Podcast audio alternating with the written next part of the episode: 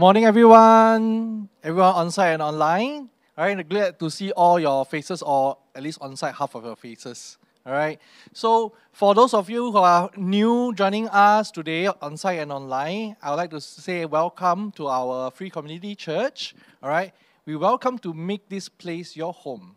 And for those who are regular, uh, watching in regularly and are members of our church or coming in regularly to our church, you know, I would like to say welcome home, welcome you back home. And before we start the service, encountering God and worshiping God, I'd like to invite all of us online and on site to greet and wish one another, you know, a good morning. Or if you are in other place of the world beyond sunny Singapore, right, just wish anyone, uh, everyone else maybe a good day or afternoon, whichever the time would be for you. So for people on site, you can just uh, turn around, people left and right, just wave or smile with your smile with your eyes all right, smile with your eyes. All right, let's send love and goodwill to one another. I think that's as important. Rather than we are often really conceal our faces, and it can be sometimes a bit too cold. All right. So we are in our sermon arc, right, which revolve around. So anyone remember the? Those who are online, maybe if you remember the sermon arc, type it out. For those who are on site, let me test. What is the sermon arc we are in this season? Anyone? Home, somebody say, home is the, not the Spider-Man, uh, not No Way Home. A home is the way, right? Thank you, thank you so much. Give yourself a applause for those who managed to get it, okay? So for those online, all right, good job also for if you are able to, you know, recall it, all right? So, this place is our home, and we welcome you to make this place, you know, to a place where you encounter God when you come back, right? As a community, all right, to share our love for one another. And so to prepare our hearts, right, to, to encounter God, to come into community, I like to invite those who are on site, who are able and willing to stand, and those who are online to join us for the call to worship.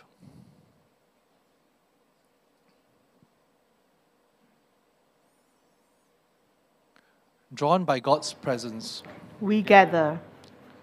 Inspired by God's Spirit, we worship. Empowered by God's grace. We live. We are a community. Embraced by the mystery of God's love for all creation. We are a community that looks for the light of Christ. The light that shines in every time, every place, and every life. Within this dynamic community, we foster connections and experiences that bring meaning to life and help us to face, uh, face the issue of the day. Together, Together we strive to live with loving hearts, open minds, and hands extended to all. Welcome home. Amen. Amen. Now, let us join the worship team, you know, a time of worship. Uh, I'd like to share that this, this morning, right, we'll open up our worship, our praise and worship with first, the first two songs. One, the first will be Called Me Higher. The second will be free in your presence. So for those who, you know, if you wish, those who are on site, you know, if you'd like to take a seat, it's fine. For those who wish to remain standing and just, you know, in your own expression, uh, to worship and praise God, you may also wish to do so because we have installed a new television that you a monitor that you can actually just look up, so it won't be uh, obstructing people who are actually sitting down, right? So let us join with one heart and voices online, all right, to worship our Lord.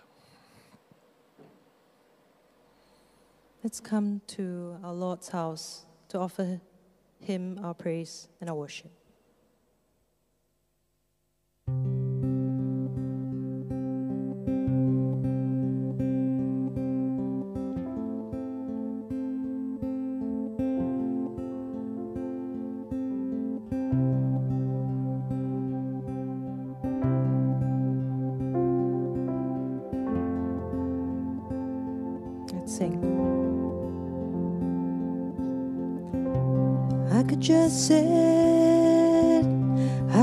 Sit and wait for all your goodness. Hope to feel your presence. I could just stay, I could just stay right where I am and hope to feel you, hope to feel something again.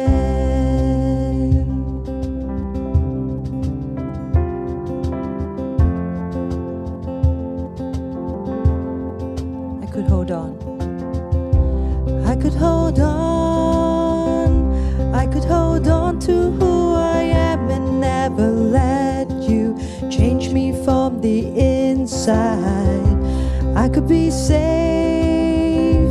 I could be safe here in your arms and never leave home. Never let these walls down, but you have called me higher. You have called me deeper.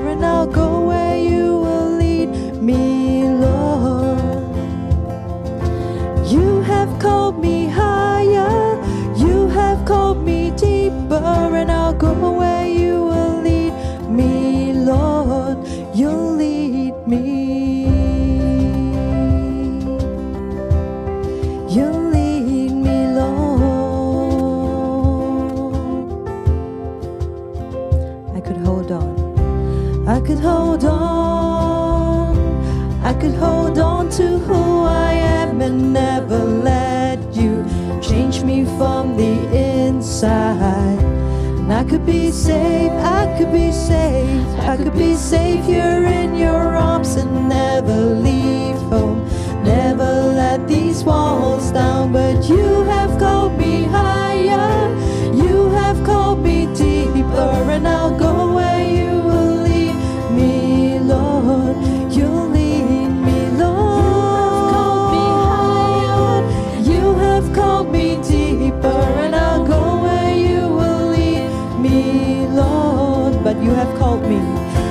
You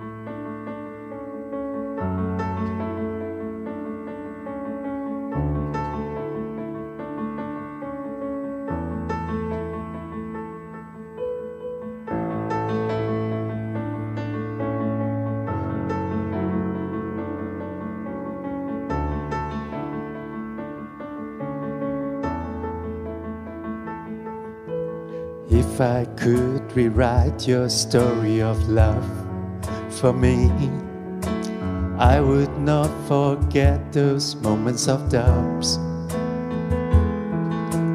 If I could rewrite your story of love for me, I would not erase those times of struggle. Those moments of doubting myself and blaming you for all my brokenness. Those moments I wrestle myself and you for the answers, for a little hope. Then I will remember when you became real to me, when you would not turn away, when you would not turn away. I will remember I am an anchor of love. I am a beacon of hope for you.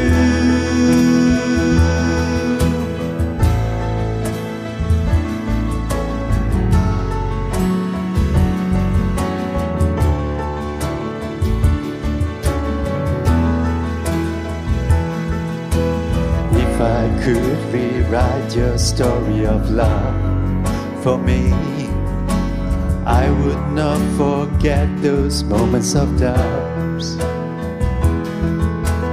If I could rewrite your story of love for me, I would not erase those times of struggle. Those moments of doubting myself and blaming you for all my brokenness.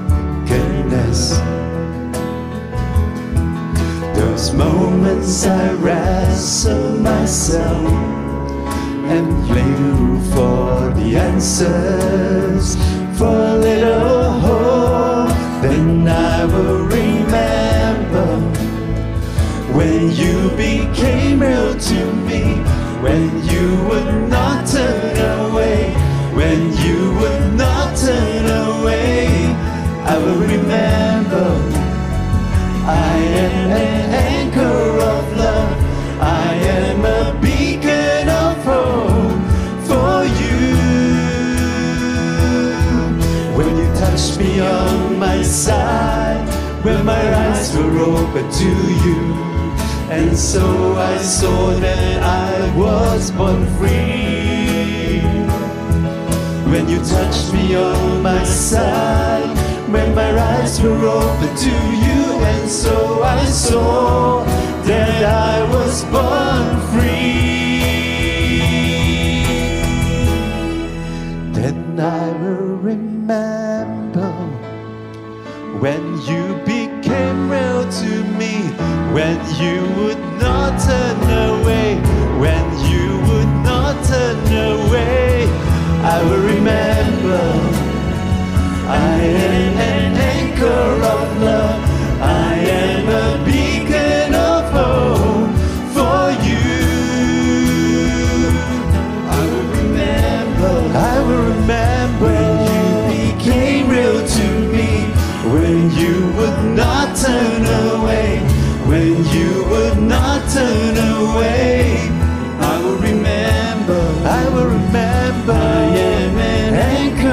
Of love, I am a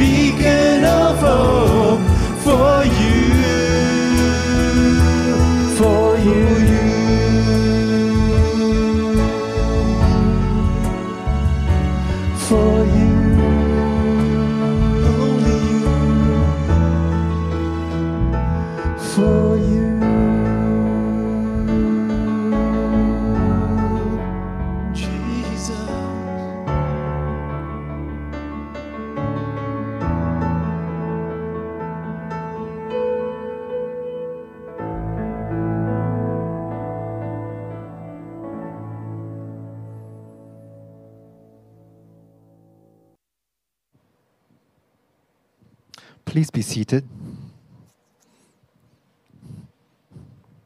I'd like to invite all of you to join me in the time of prayer as I read um, from John chapter 15. And I invite you to meditate on the words, and then I'll ask some questions. Invite you to dwell on those questions. John chapter 15. I am the true vine, and my parent is the vine dresser. Every branch in me that does not bear fruit, God takes away. And every branch that bears fruit, God prunes, that it may bear more fruit. You are already clean because of the word which I have spoken to you. Abide in me, and I in you. As the branch cannot bear fruit of itself unless it abides in the vine, neither can you unless you abide in me. I am the vine, you are the branches. God who abides in me, and I in God, bears much fruit. For without me, you can do nothing. If anyone does not abide in me, he, she is cast out as a branch and is withered. And they gather them throw them into the fire, and they are burned. If you abide in me, and my words abide in you, you will ask what you desire, and it shall be done for you. By this my parent is glorified, that you bear much fruit, so you will be my disciples. As my parent loved me, I also loved you. Abide in my love.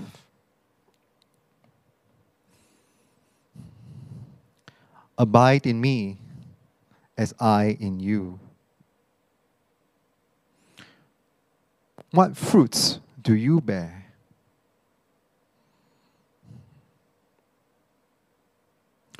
Why? Why do you bear fruit? Is the fruits you bear for yourself or for others.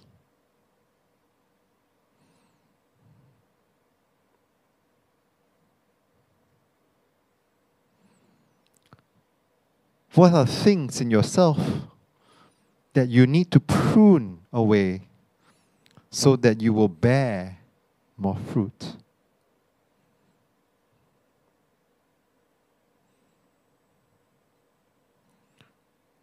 What is God inviting you to do in this season, this season of preparation.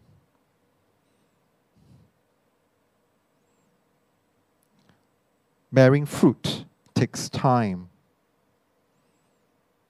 It is not something that happens overnight. All fruits, good and bad, take time They start from one place, one action, and then they grow and accumulate. What in your life you would like to prune away so you only bear good fruit?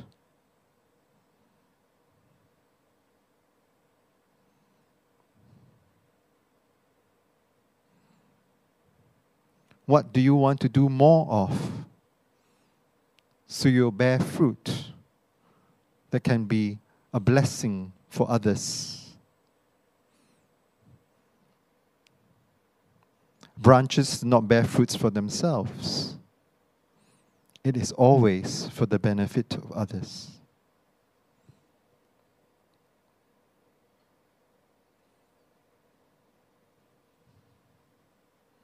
May God continue to nudge you, inspire you, encourage you, prompt you to move towards bearing fruit that will bring God glory, that will echo God's love. There will be the fruit that flows from God's love for you, through you, for others. Abide in me as I in, abide in you. Continue to invite Christ to abide in your life so you're connected deeply with God.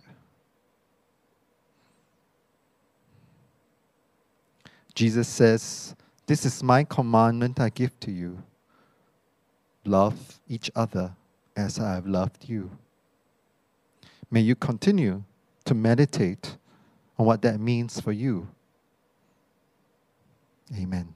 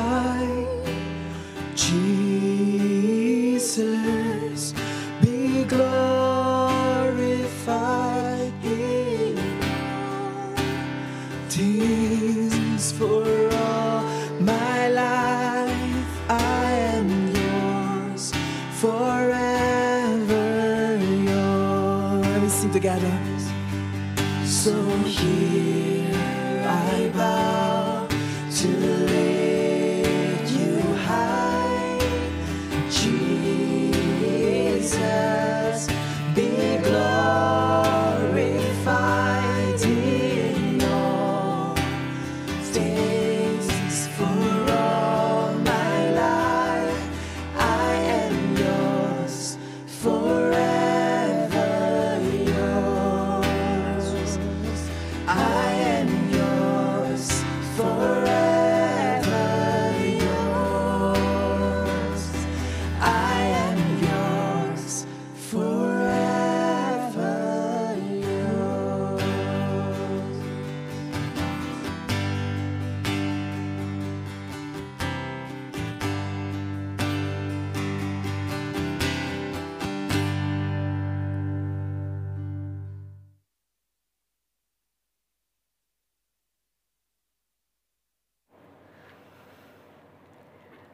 I am yours, forever yours. Good morning and welcome to FCC. Welcome to this time where we get to worship God together. And this morning, um, we'll be, as usual, we'll be using menti.com um, so that we can interact during the sermon time. I would love to hear your insights, um, the things that you would want to share to some of the questions that we have uh, later on. And so you can use the code, uh, go to menti.com, uh, use the code 4643 5432. 4643 5432. Okay? So you've got all your menti.coms uh, already. Okay? You want to make sure you have enough time right, to get onto the QR codes or get the link and the code. Right? 4643 5432. So, this preaching series in this season, this season of January, the very new year, is all about home. Miak, in the past three weeks, um, was talking about how home is the way, about finding our way home, and what it means to be welcomed home, as well as to welcome others home. And if you've missed any of these sermons, uh, you can watch them, you can catch up on our YouTube channel. And today, I'll be talking about coming home. So, before we actually even go into coming home, I wanted to ask you when you think about coming home, when I say that, what's the first thing that comes to your mind? Right? What do you think of when you think coming home? All right? Is it some kind of object that you have at home that reminds you of home? Is it the feeling? Is it the people? Is it the environment? What does coming home bring to mind for you?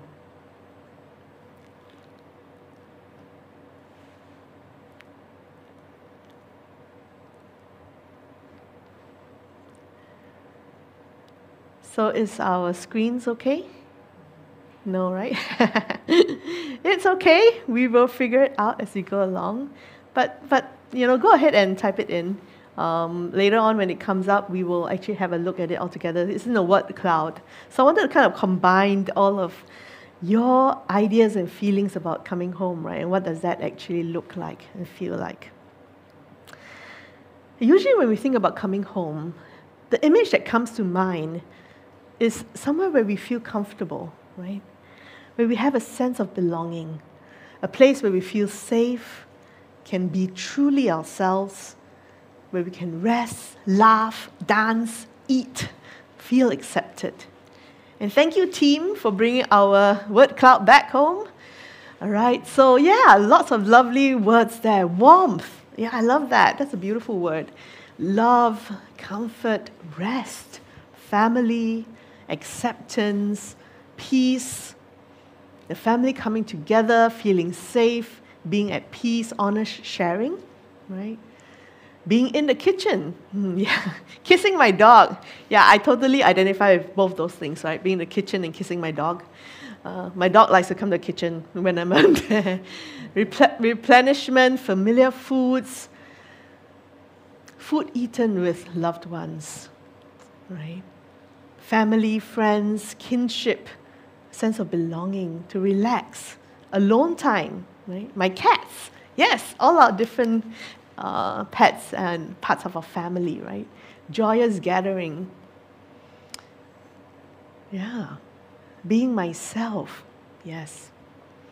Um, someone said right now blank, and that's okay too, because that happens, right? Sometimes nothing comes to mind about coming home. It's beautiful. Thank you so much for putting all of that there in there. And we see some of the big words there, right? Warmth, love, comfort, safety.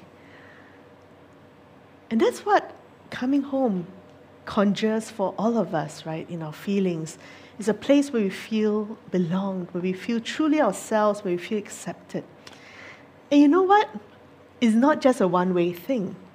It's not just about how I feel, how comfortable, safe, accepted I am.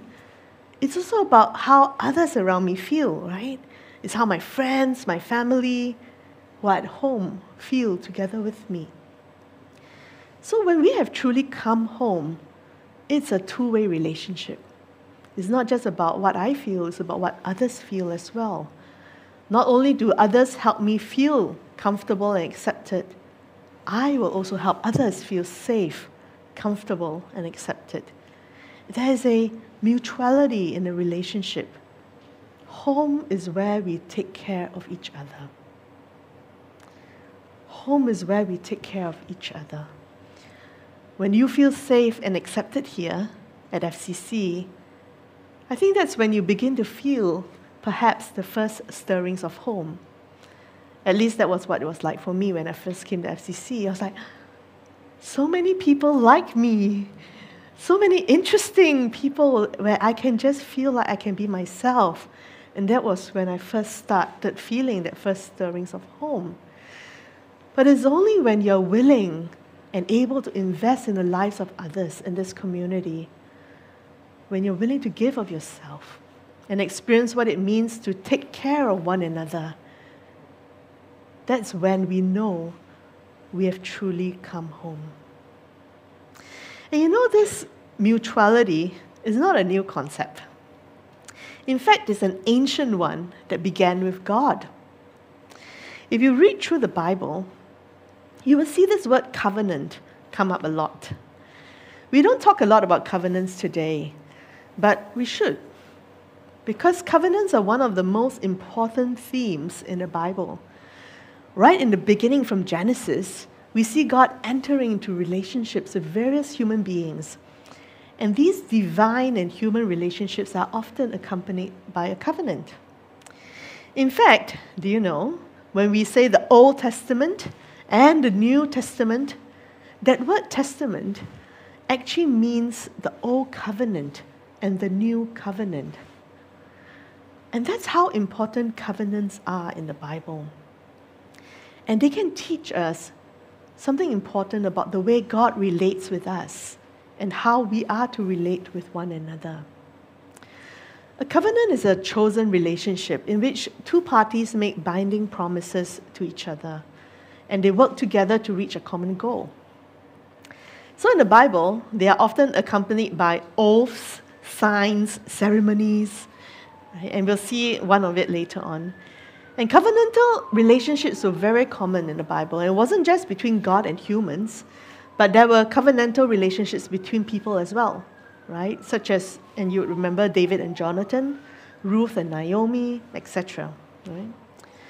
And today I just want to focus on God's covenant making with Abraham and see what we can glean from that story. And this comes from Genesis 15. All right, and there's some strange parts in this story, all right? So we will get through it together.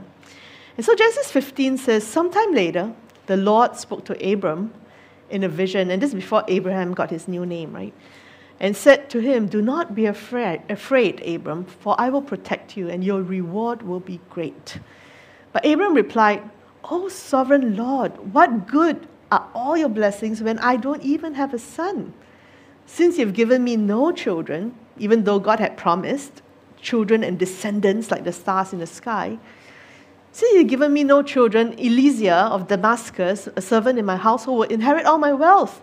You have given me no descendants of my own, so one of my servants will be my heir. Then the Lord said to him, No. No, your servant will not be your heir, for you will have a son of your own, who will be your heir. And then the Lord took Abram outside and said to him, Look up. Look up into the sky and count the stars if you can. That's how many descendants you will have. And Abram believed the Lord, and the Lord counted him righteous because of his faith. Then the Lord told him, I am the Lord who brought you out of Ur of the Chaldeans to give you this land as your possession. But Abram replied, O sovereign Lord, how can I be sure that I will actually possess it? And the Lord told him, Bring me a three year old heifer, a three year old female goat, a three year old ram, a turtle dove, and a young pigeon. Okay, and this is where it gets a bit strange, right? Quite bizarre. So Abram presented all these to God and killed them. Then he cut each animal down the middle, laid the halves side by side. He did not, however, cut the birds in half. And some vultures swooped down to eat the carcasses, but Abram chased them away. And as the sun was coming down, Abram fell into a deep sleep, and a terrifying darkness came down over him. Then the Lord said to Abram, You can be sure that your descendants will be strangers in a foreign land, where they will be oppressed as slaves for 400 years. But I will punish the nation that enslaves them, and in the end, they will come away with great wealth. As for you, you will die in peace and be buried at a ripe old age. After four generations, your descendants return here to this land, for the sins of the Amorites do not yet warrant their destruction. And after the sun went down and darkness fell, Abram saw a smoking fire pot and a flaming torch pass between the halves of the carcasses. So the Lord made a covenant with Abram that day and said, I have given this land to your descendants, all the way from the border of Egypt to the great Euphrates River, to the land now occupied by the Kenites, the Kenizzites, Kadmonites, Hittites, Odazites, Perizzites, Rephaites, Amorites, Canaanites, Girgashites, and Jebusites. Okay. God's covenant making with Abraham, or Berit Olam, which means everlasting covenant in Hebrew. See, Genesis 15 reminds us of God's repeated promises to Abram. Because before Genesis 15, God had already promised Abram a son and many, many descendants. But Sarah is still barren and without a son, and she's really getting on in age. So the promises of God remain unfulfilled. And so naturally, Abram points this out and says, "Mm, But God, no son. And God reiterates this promise that Abram would become the father of a great nation.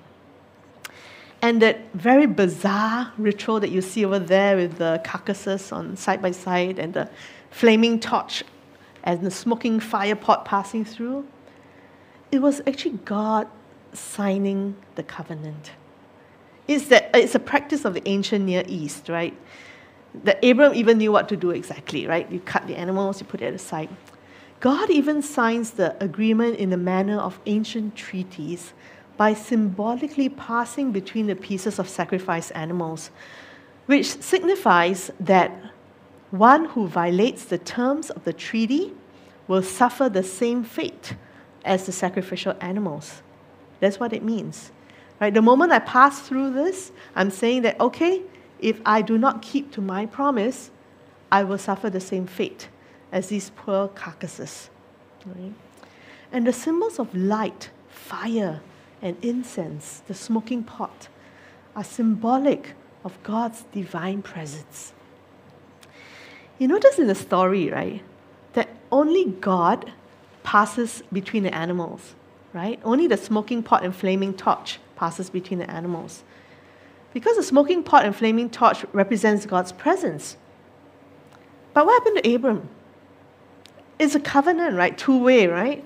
So if this is a covenant between God and Abram, why doesn't Abraham also pass through the animals? Well, technically he should. That's how they made agreements in that time. That's how it usually works. But you see, in this story, God was taking the initiative to sign the covenant first. God was basically saying, Abram, I'm going to sign this covenant first. I'm going to promise all these things to you. I'm inviting you to trust me, to believe that I am good. I have your best interest in mind, and I will be faithful even if you mess up. I will sign it first. God was trying to show Abram that mutuality is not a transaction. It's not that I sign it, so you better sign it now in case, right? God is showing Abram that covenant is based on a relationship of trust between parties involved. While a transaction is different, a transaction is usually just an exchange of goods or services, and there's often no relationship involved, or maybe just a superficial relationship at best. As God would slowly reveal through the relationships God has with humanity throughout the Bible, this everlasting covenant is anchored on love. But wait a minute, what is love? We talk about love so much in our modern world, but what really is love? And so I want to ask you, right, and get the wisdom, right, from all of you out there, you know, on site, online, okay, what is love to you? Or maybe to make it more specific, a bit easier to understand, how do you even recognize love? How do you know when it's love? Right? Is there some kind of feeling? Is it something that someone does? Is it something that you do? How do you recognize love? And what is love to you? Okay. Right? Some of you say it's unconditional. Yes. Very Christian, right? Something that we learn from early on that God's love is unconditional. To will the good of the other. Mm. Giving of oneself for others. Mm-hmm. Giving without expecting anything in return. An unconditional feeling, unconditional support. Unconditional comes out a lot, huh? Respect, it feels warm inside. Trust, when you love something or someone, you protect it. Mm-hmm. Comes with protection. It makes me smile and I feel warm. Being happy and present for us, and unconditional acceptance, selfless sacrifice for the best interest of the other. Accept, deep care, a constant, speaking kindness, appreciating people without labels, wanting the best for others, walking the distance with. Yeah. Unconditional, unsought trust and respect both ways, well being, mm-hmm. Acts of care from God originally, yes. God is the source of love. When someone's willing to give of themselves for or to me, mm-hmm. a complex collection of positive emotions when in the presence or absence of peoples, things, and animals, yeah, it's complex, right? It's a complex collection of many things. Well being goes to the heart, the opposite of hate, giving, when you always want to be with the person, right? Yeah. Putting the good of the other above your own. So many lovely definitions. Huggies. Do the dishes. Very practical, very good. Actions for the other party. A feeling of openness, expansiveness in giving and receiving. Yes. Love is serving others without expecting anything in return. A deep feeling that all is right in the world. Trust recharges my batteries. I feel seen. Beautiful, beautiful, beautiful. Thank you so much. Those are all such beautiful expressions and signs of love. And that's how we recognize love, right? Let me share with you a definition, right? And the question is important, right? And before we go to the definition, the question is important to consider about love. And the reason why is because we know we, we need to know what we're looking for when we talk about love, right? And more importantly, we need to reflect if what we recognize as love is truly love. Many of us grow up with a warped understanding of love. Perhaps in our families, love meant never talking back to your parents or doing whatever you were told, dishes included. Maybe our parents modeled love as expectations, and our greatest fear is disappointing them.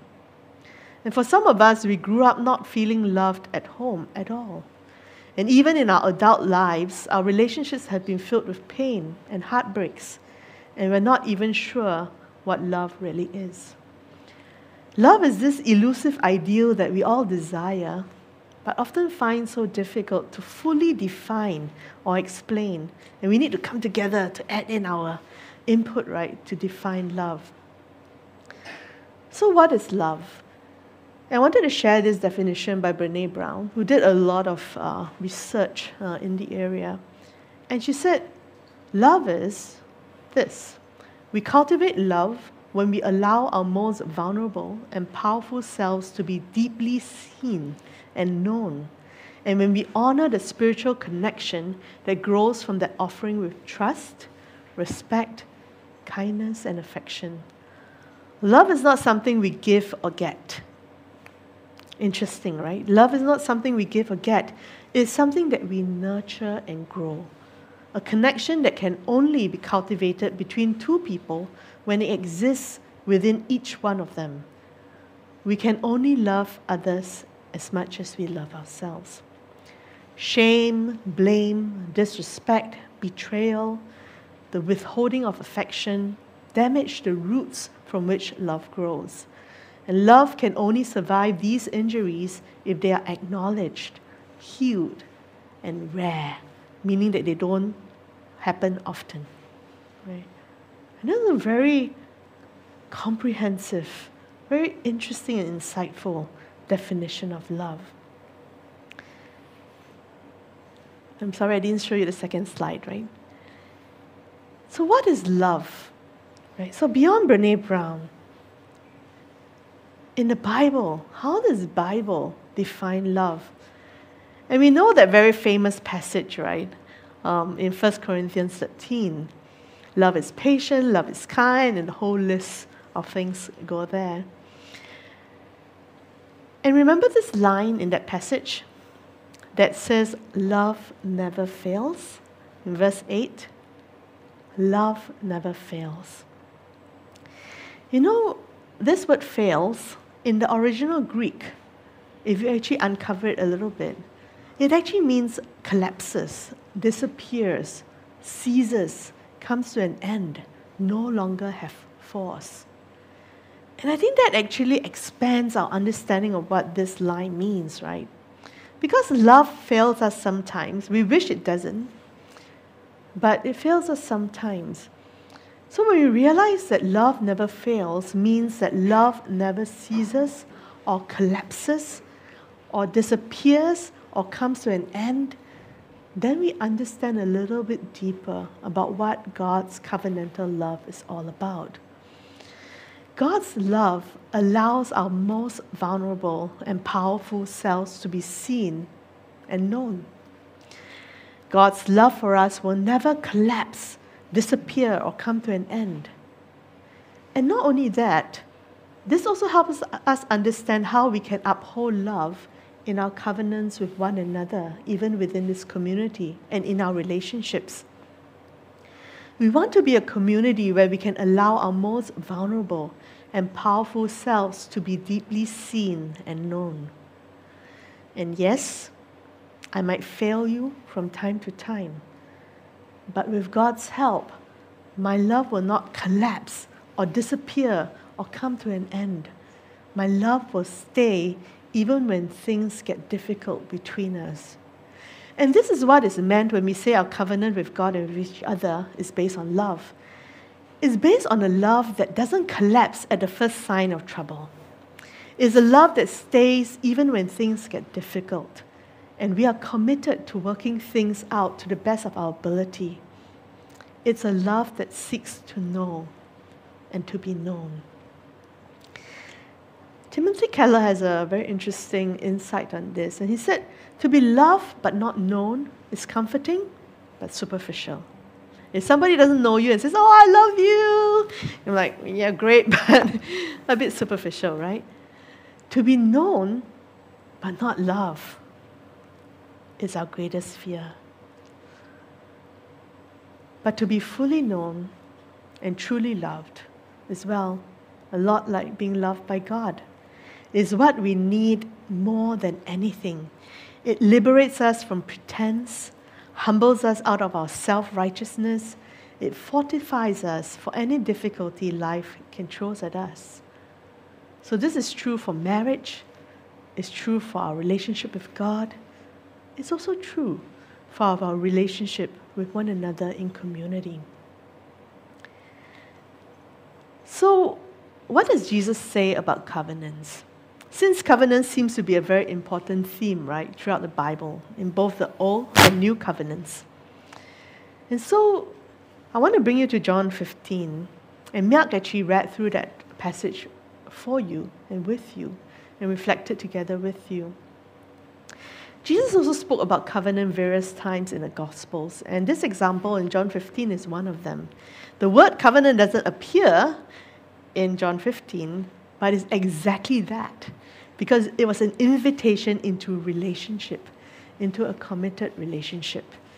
And Henri Nouwen says, speaking of himself as the vine and of his disciples as the branches, Jesus is basically saying, Make your home in me as I make mine in you.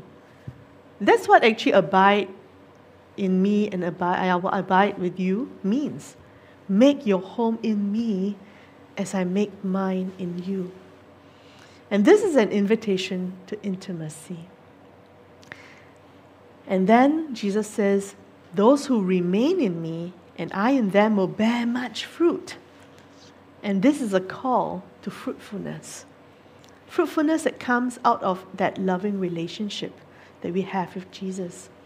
And finally, he says, I have told you this so that my own joy may be in you and your joy may be complete. And this is where Jesus promises ecstasy.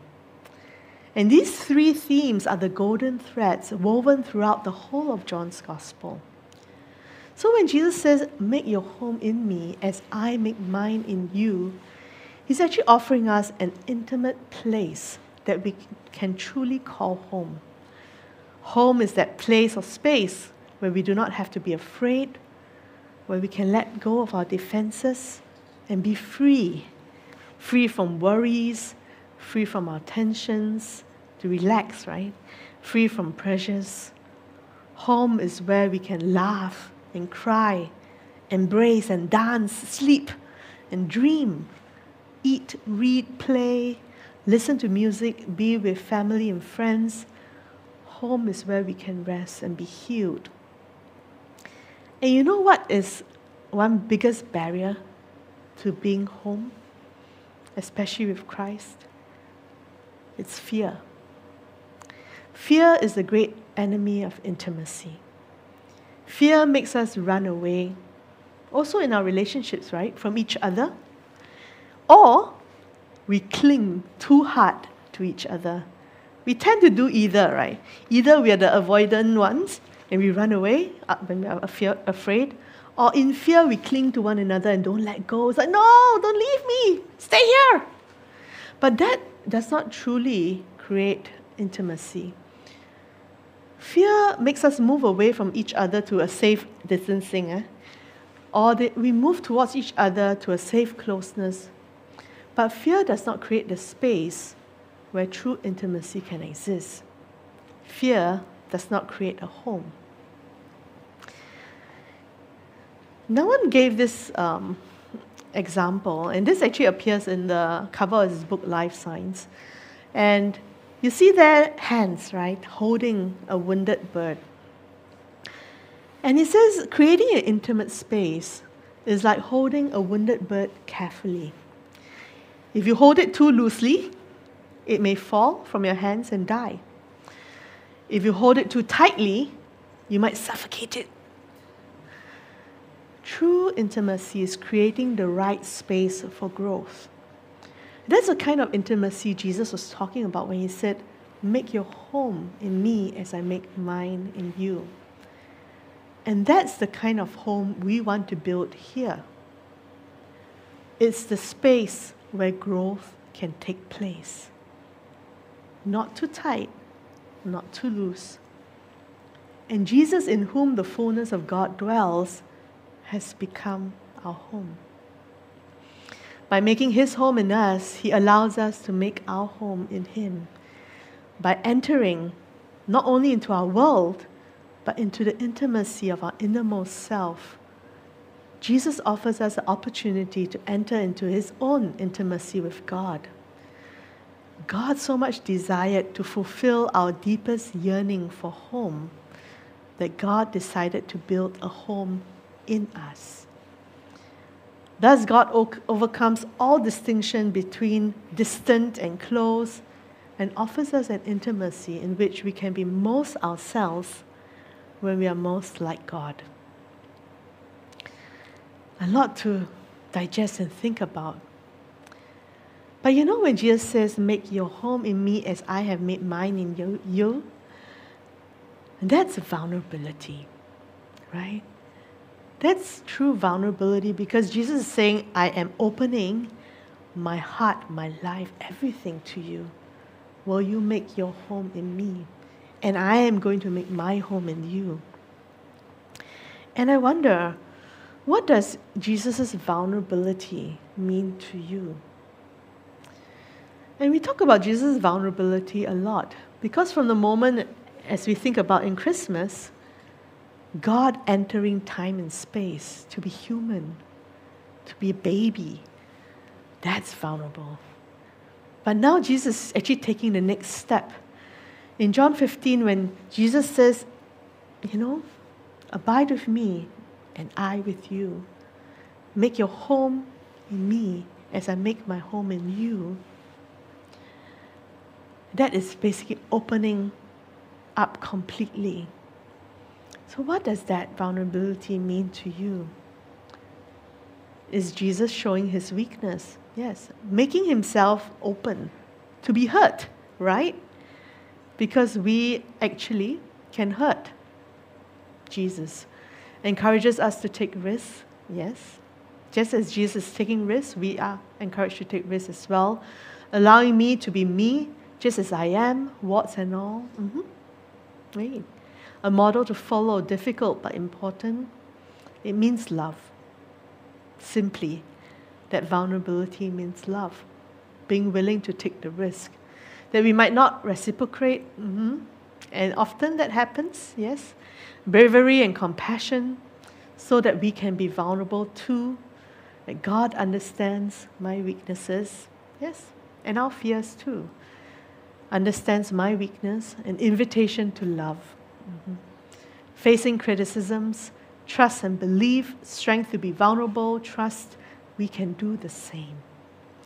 To have my nakedness seen by God and fellowship as how God intended in Genesis. Mm-hmm. Empathy of my humanity, I am His extension. No secrets, me confessing what He already knows, trusting I'll still be accepted and loved. Yes, that's beautiful.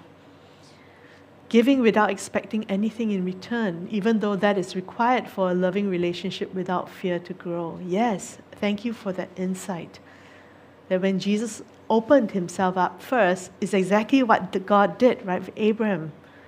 God signed the covenant first and said, I love you and I want to do these things for you. And that's the only way that a loving relationship without fear can grow. Do you hear God's voice of love? The voice of first love that we hear in 1 John says, You are loved before anyone can love you or you can love others. You were accepted long before you can accept others or receive their acceptance. You are safe long before you can offer or receive safety. But you know, it is not enough for us to just experience intimacy between us and God individually. That's nice to have, and that's what we're invited into. But we're invited to something a little bit more. We need community to learn how to love and be loved more deeply and authentically. We all need that. You see, while it's true that we need to learn to love ourselves, right, before we can love others, there's a missing part to that equation. If we want to experience love and intimacy, we need to be taught to love aspects of ourselves again and again by the people around us. Have you found that to be true? You see, the reality is that it's hard to learn how to love ourselves on our own. And it's hard to will it sometimes. Right? Have you ever tried to? If, uh, it's actually really hard. And I think that's the humbling truth. We have our own blind spots and our own insecurities.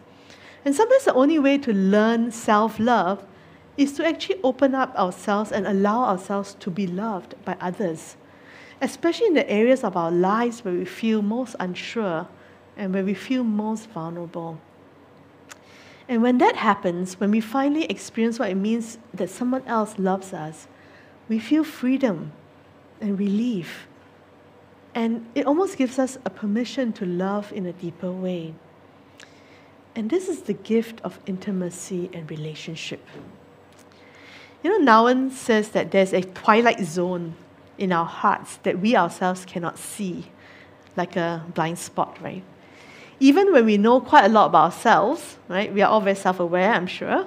Our gifts, our weaknesses, our ambitions, our aspirations, our motives, our drives, are large parts of ourselves remain in the shadow of consciousness.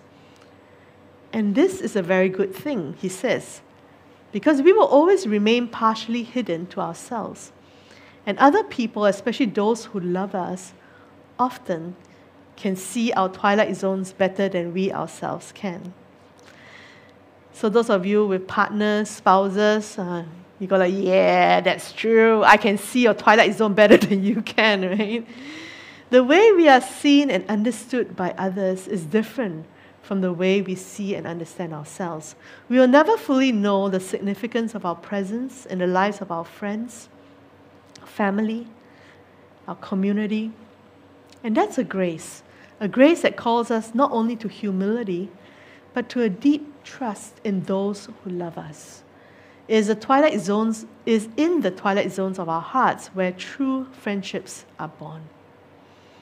When you are finally able to tell me, hey, Pauline, you know, I don't think you realize this, but you know, sometimes when you act this way, when you say things like this, it comes across this way and it becomes hurtful, or it makes me unable to trust you. And that's very helpful for me because I may not even realize it. And so it's in that space that twilight zone that true friendships are born. So, you know, this morning, there are two invitations for all of us, and both are related to coming home. One is coming home to God.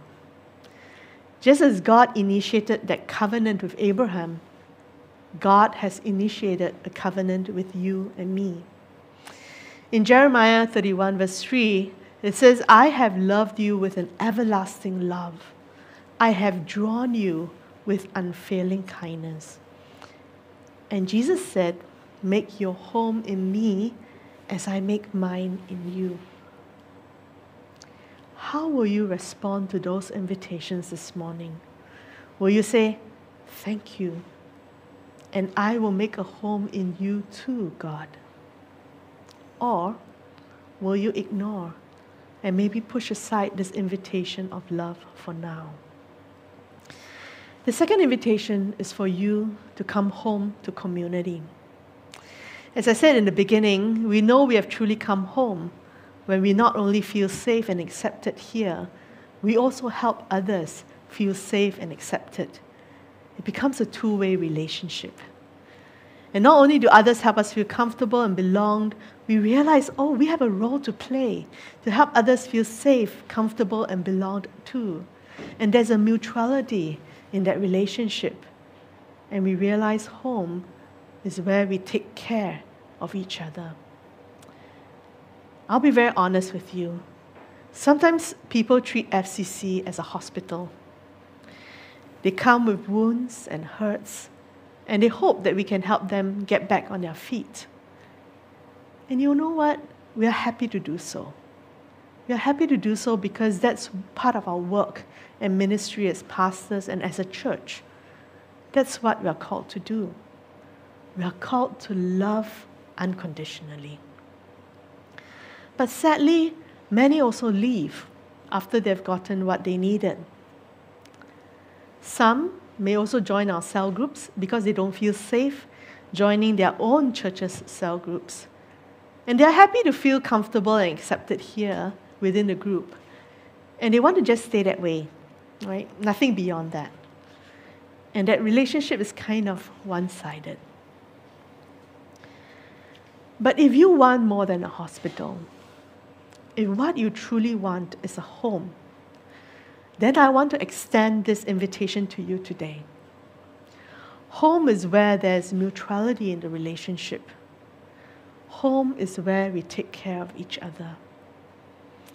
Are you willing to be covenantal in your love? When we care for you, we put in our hearts and our souls. Will you invest your hearts and your souls too? Home is where we take care of each other. Home is where we learn how to love and be loved more deeply and authentically. Home is where we create and hold space for each other to grow.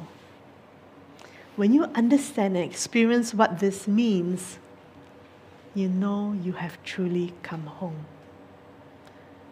So this morning, my invitation to you is come home to God, come home to community. Will you join me in a word of prayer?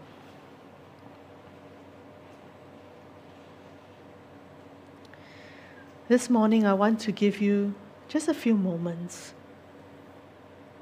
to respond to the moving of God's Spirit in all of our lives, in your life. What is the Spirit of God saying to you today? Is God saying, Come home to me? Make your home in me as I make mine in you. Is that God's invitation to you this morning? And how will you respond?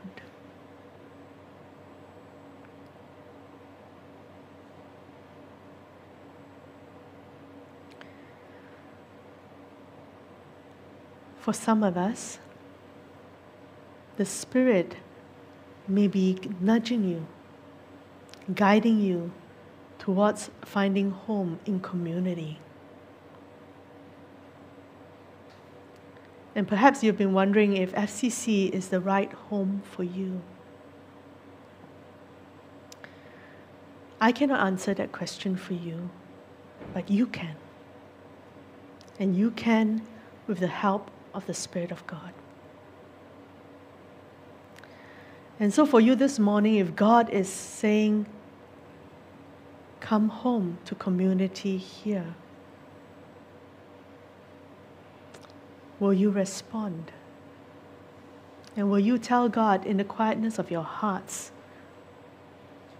what you will decide to do?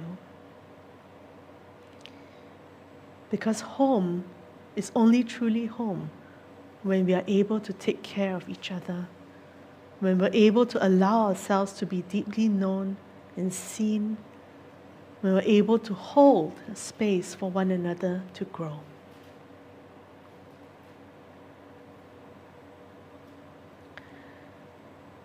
God of home, thank you for giving us a home in you. Thank you for calling each one of us home to help us realize that even though we may be wanderers in this world, that we have a constant home with you. Thank you for also giving us the opportunity of finding home in community, a community that is not perfect, a community that fails sometimes, but hopefully a community that does not collapse in its love, that will continue to love even when things get difficult. Help us, God, to be that home for many whom you send to us, for many that you invite into this space. Help us to be home for one another. Help us come home. Amen.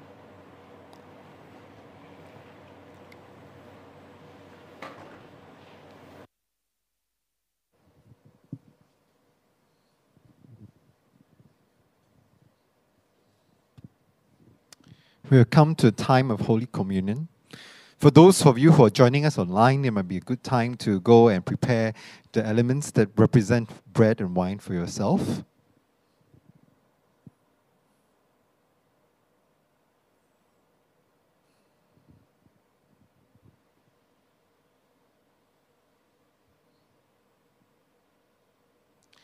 We gather each Sunday at this table. Even though at this time we might not be all physically together, the table of God's feast transcends time and space because God's love transcends all boundaries. So this table recognizes no boundaries. Here at FCC, we celebrate an open table.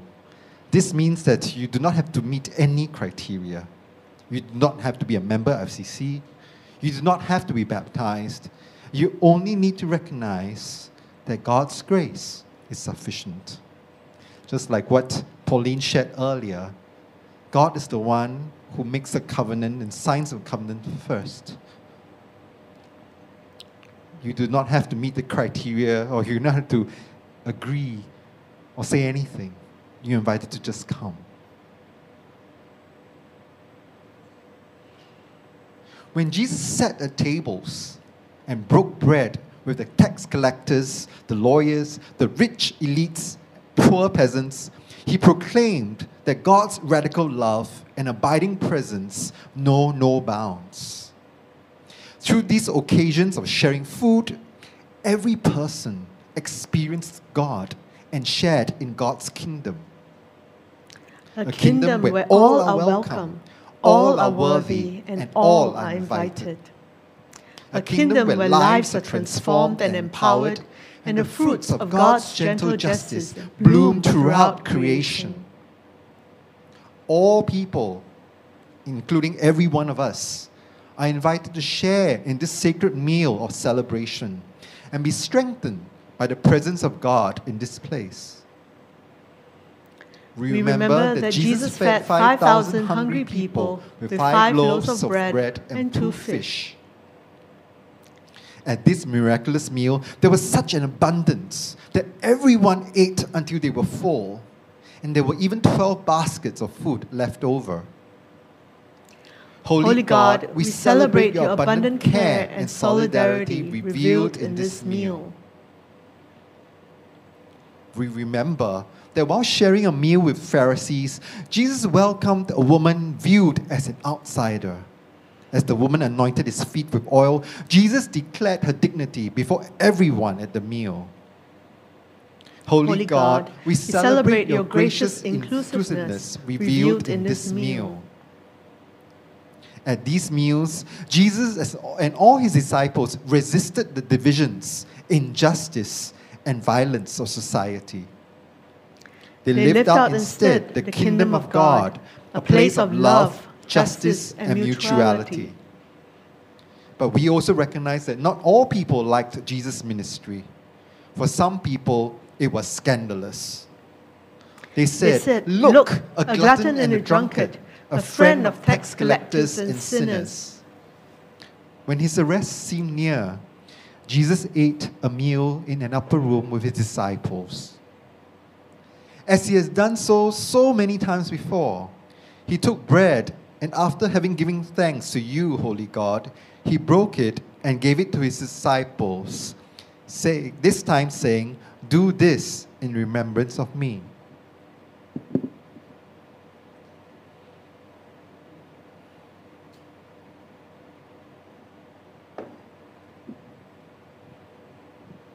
After the meal, he shared the wine, gave thanks, and said, I will not drink from this cup again until I drink it with you in the kingdom of God.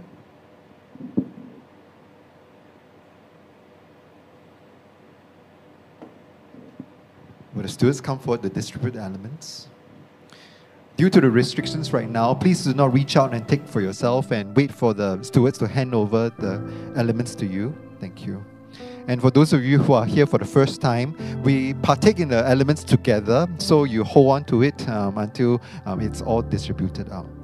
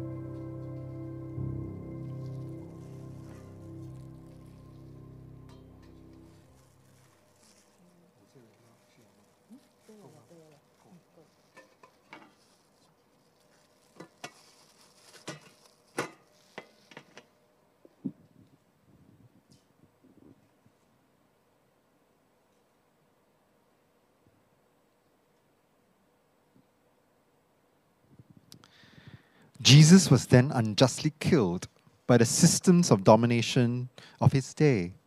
To some his, of his frightened disciples, it seemed that the bread symbolized his broken body and the wine his blood. God, the kingdom of God persisted and persists today through the many people who seek to be your resurrection community. Holy God, in the sharing of this bread and wine, we joyfully celebrate the hope inspiring ministry and resurrection of Jesus Christ. Let us partake of the communion together.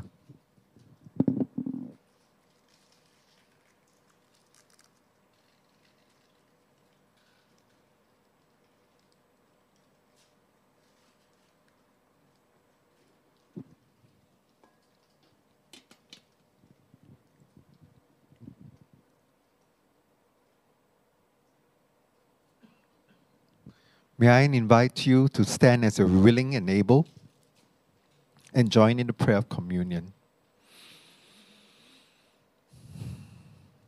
Together. Gracious God, may this meal be for us an Emmaus meal, we encounter your presence in the sharing of this food, as the disciples did at their meal in Emmaus. May the sharing of this food be a taste of your kingdom, Holy God, so we may, we may be strengthened to be your joyful and hopeful disciples. And may we share in your kingdom of love, justice, and mutuality with those around us. Amen. Please be seated.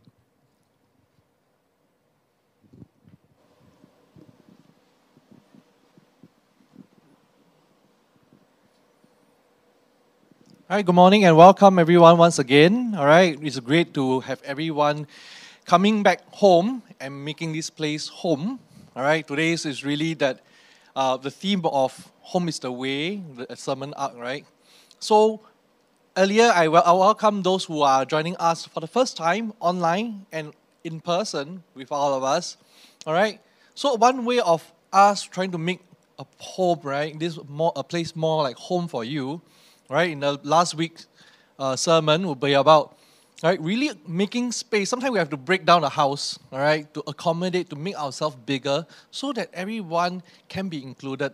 So we are doing that to help us how we can, you know, make things better and make this place home for you. All right?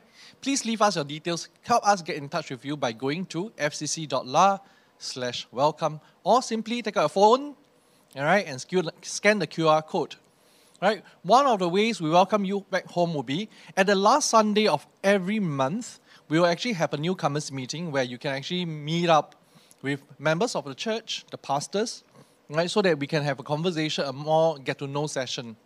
So, if you'd like to find out more about that other than just filling up the form, you like have some questions, please email to us at info and at freecomchurch.org, all right, org.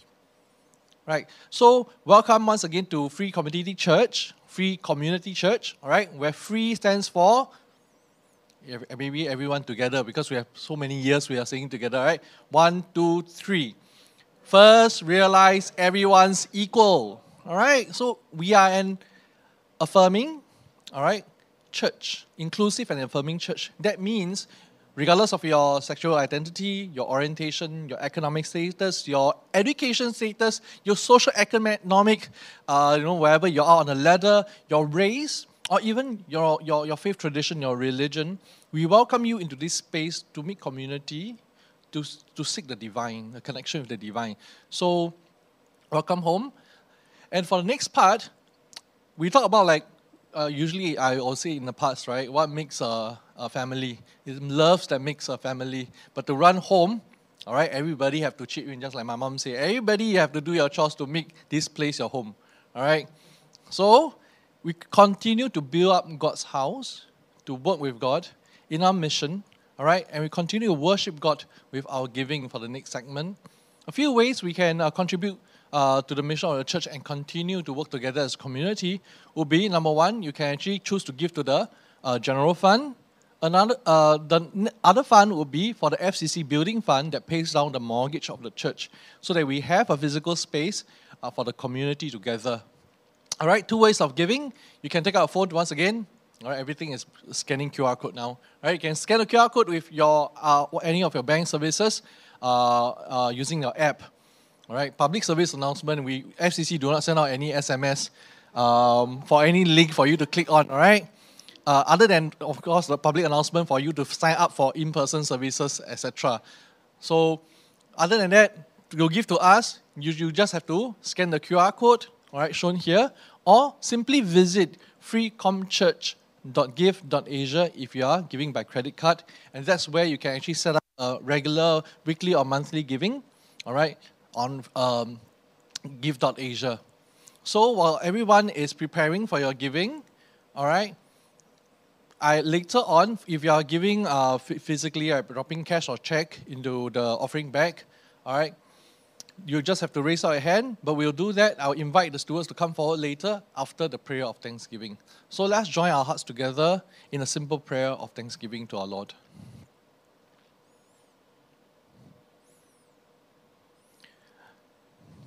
Dear God, thank you for giving us this mystery of a faith.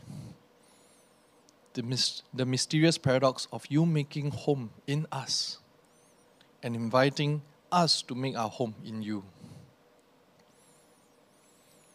Thank you for the blessings of making us whole in our lives, the many good things that we receive every day of our lives, making each day new for us.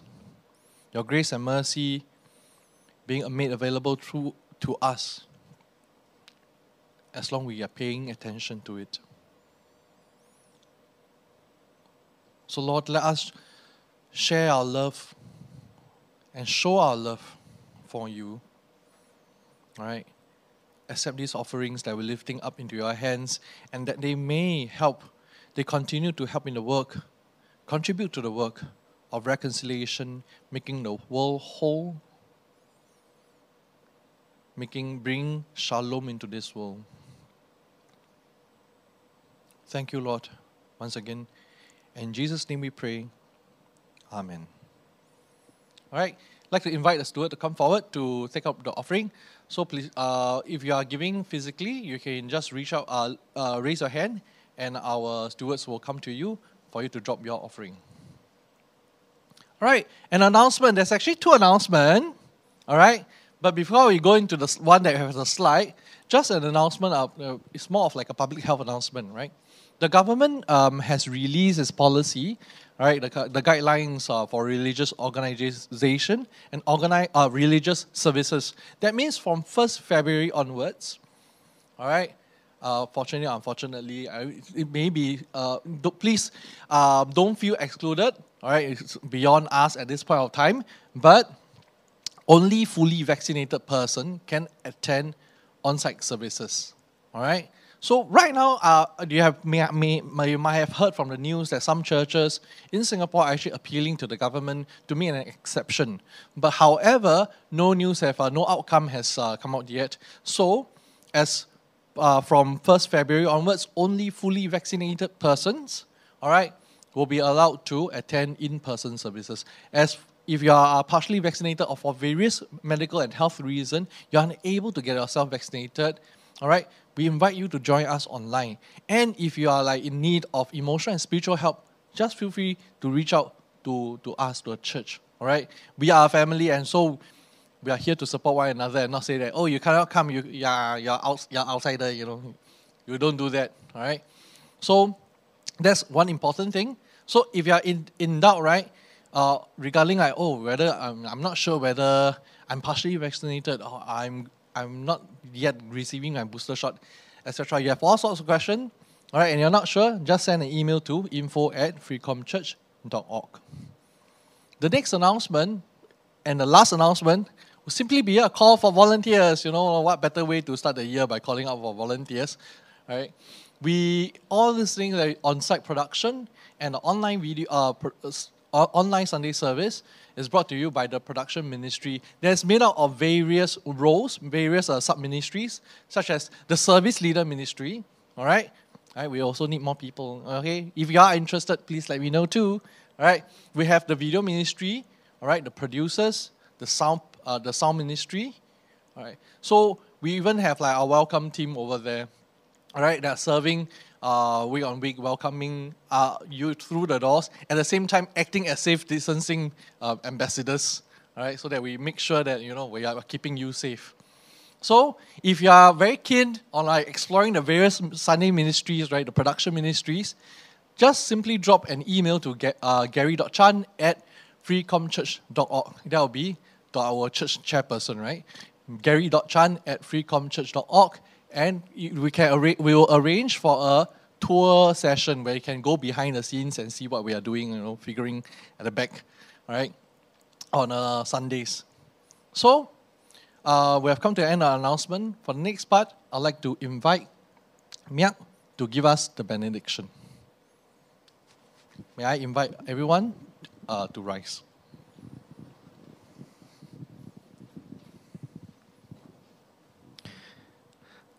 Dear beloved, Jesus says, Abide in me as I abide in you. May you continue to deepen in your relationship with God. May God find home in you and you find home in God. So you become a channel of God's love in this world where you bless the world through your love, your actions, the work you do, your relationships. And so the world will be transformed. So go in peace always and know that you are first loved. Go now in love and justice always. Amen. Thank you for joining us today. We look forward to seeing you again next week.